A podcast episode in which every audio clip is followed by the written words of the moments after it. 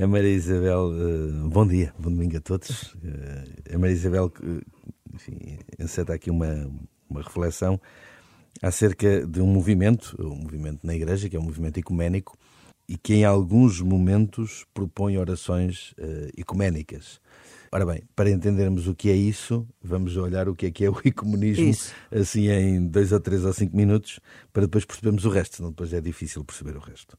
Bom, eh, esta palavra, que é uma palavra que não é muito comum na nossa utilização do dia a dia, se calhar muitos dos que nos estão a ouvir eh, podem não entender bem o que ela significa, é uma palavra que vem do grego, oikomene, que significa, assim literalmente, o mundo habitado. O que é que isto significa? Significa que há uma realidade universal que é composta por pessoas. E assim também esta, esta expressão adaptada ao cristianismo supõe que todos aqueles uh, que, uh, que há no mundo inteiro um conjunto de pessoas que seguem a Cristo como seu como, como filho de Deus e como Messias e por isso se chamam cristãos, eh, mas que podem não não pertencer à mesma eh, à mesma ao mesmo credo, podem não professar a mesma fé, exatamente a mesma fé. No entanto, em Cristo como Filho de Deus e como seu Salvador. E, portanto, esta, esta, esta, esta terminologia do ecumenismo uh, foi adotada pela, pela Igreja uh, de uma forma muito concreta no Concílio Vaticano II, sublinhando esta importância de que este movimento promova a unidade, o diálogo entre todas as igrejas cristãs no mundo. Estamos a falar de que igrejas? Assim, de tudo que é, de tudo que são expressões cristãs, não propriamente, mas daquelas que de alguma maneira estiveram unidas e se separaram. A Igreja Católica é, é aquela que vem desde o início, desde a, desde a sucessão apostólica, e ao longo do, do, da história se foram separando algumas precisões, algumas outras uh, igrejas, uh, e assim de forma muito, muito resumida, uh, primeiramente a Igreja Ortodoxa, Oriental, depois a Igreja Luterana, que deu origem a todo o movimento protestante, também a Igreja Anglicana, portanto foram expressões, ou melhor, cisões da própria Igreja Católica que deram origem a outras igrejas. No entanto, todas elas têm o centro na pessoa de Jesus Cristo.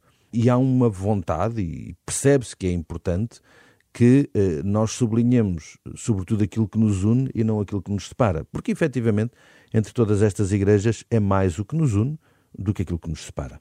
E, portanto, se é mais o que nos une do que aquilo que nos separa, é importante uh, salvaguardar essa unidade, construir essa unidade e naqueles momentos que é possível manifestar essa unidade e manifestar as preocupações comuns e o caminho comum e este e, e este e, e, valorizar este movimento que nos leve a promover esta unidade. Todas as, todos os anos, eh, oito dias antes da celebração da conversão de São Paulo, que é 25 de, de janeiro, que é um bocadinho assim o ícone da unidade de todos os cristãos, celebramos o oitavário da oração pela unidade dos cristãos, onde existem várias vezes orações ecuménicas, como a Maria Isabel aqui sublinhava. Uh, exatamente para, para sublinhar isso, a importância de estarmos unidos. Claro que vamos ter sempre as, as particularidades próprias de cada uma destas tradições cristãs, mas isso não significa que não possamos caminhar juntamente, que não possamos ter expressões que manifestem essa unidade. O Concílio Vaticano II fomentou muito isso e por isso até existe um decreto uh, do Concílio uh, acerca exatamente do, do ecumenismo e a propósito disso o Papa João XXIII veio a criar um secretariado para a promoção e para a unidade dos cristãos, através do moto próprio, que depois o Papa Paulo VI tornou como organismo permanente da, da Santa Sé. Mais tarde foi considerado uh, Conselho Pontifício e agora, na nova reforma que o Papa Francisco fez da Curia Romana, passou uh, a dicastério, portanto, ao mesmo nível de qualquer um dos outros dicastérios da Curia Romana, um bocadinho exatamente para sublinhar também esta, esta, esta importância do que é o trabalho ecuménico e o movimento ecuménico para a unidade de todos os cristãos. A Maria Isabel colocava aqui uma questão acerca da figura de Nossa Senhora. Efetivamente, há determinadas tradições cristãs, sobretudo a tradição protestante, que eh, não, não, se calhar não, não, não, valoriza, não é uma questão de valorização, talvez uma questão de, de, dar um lugar de relevo, como se calhar a tradição católica eh, dá à imagem de Nossa Senhora, mas não é só a Igreja pois, Católica, porque, é por exemplo, se nós pegarmos na Igreja Ortodoxa, a Igreja Ortodoxa eh, se calhar ainda mais do que a Igreja Católica, eh, tem muitas tradições relacionadas com a figura de Nossa Senhora. Eh, mas efetivamente, como, quando nós falamos do ecumenismo e da relação entre as igrejas cristãs, às vezes eh, reportamos-nos mais às igrejas protestantes. Porquê? Porque, de facto, foram muito difundidas no Ocidente e, sobretudo, no continente americano, foram muito difundidas as igrejas protestantes, de, que, que, que, resultam da reforma protestante, sobretudo da, da Aliança Evangélica, eh, os chamados evangélicos, e que, portanto, eh, muitas vezes, quando olhamos para as igrejas separadas, olhamos mais para essas do que para as igrejas mais tradicionais, mais antigas, como são ortodoxa e depois a luterana, a presbiteriana e tudo isso.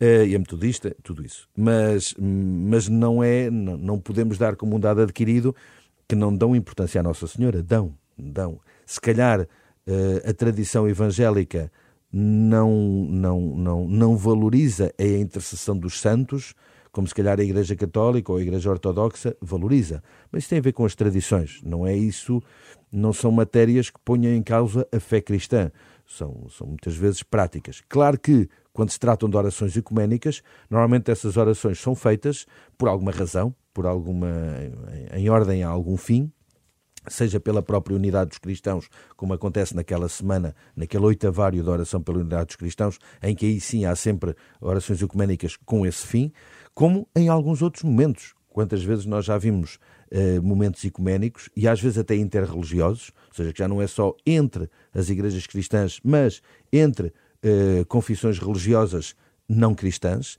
eh, a propósito, por exemplo, de orações em prol da paz. De orações em prol de, de alguma calamidade que existiu a nível internacional. Vemos muitas vezes esses momentos. E, e que são momentos em que todos aqueles, obviamente, que acreditam em Deus e que Deus uh, nos protege e que, Deus, e que Deus age em nós e que Deus quer o nosso bem, que nós também supliquemos a Deus os bens de que necessitamos.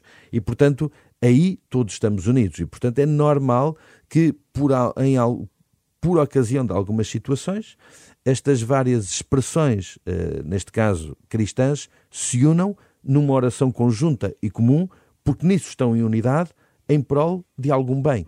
Eh, claro que depois essas orações são organizadas e são feitas de acordo com aquilo que une as várias confissões cristãs e, obviamente, que aí há um respeito mútuo entre todos, como é natural. E a escolha dos templos onde isto é feito? Pode ser feito em templos cristãos, em templos protestantes, pode ser feito em, em espaços que não são, ou, não são obrigatoriamente espaços de culto, podem ser espaço Campo, enfim, eh, no exterior? Exterior ou até interior, pode ser num, num, num, edifício que não é um espaço de culto, mas que se prepara Nesse para um sentido. momento de oração, uhum. mas nestes momentos ecuménicos podem ser realizados em espaços de culto, até católicos. Claro que depois respeitando o espaço para que ele também não seja profanado por aquilo claro. que, que, se faz, não é? Como é óbvio. Mas pode, pode ser e é feito em muitas situações.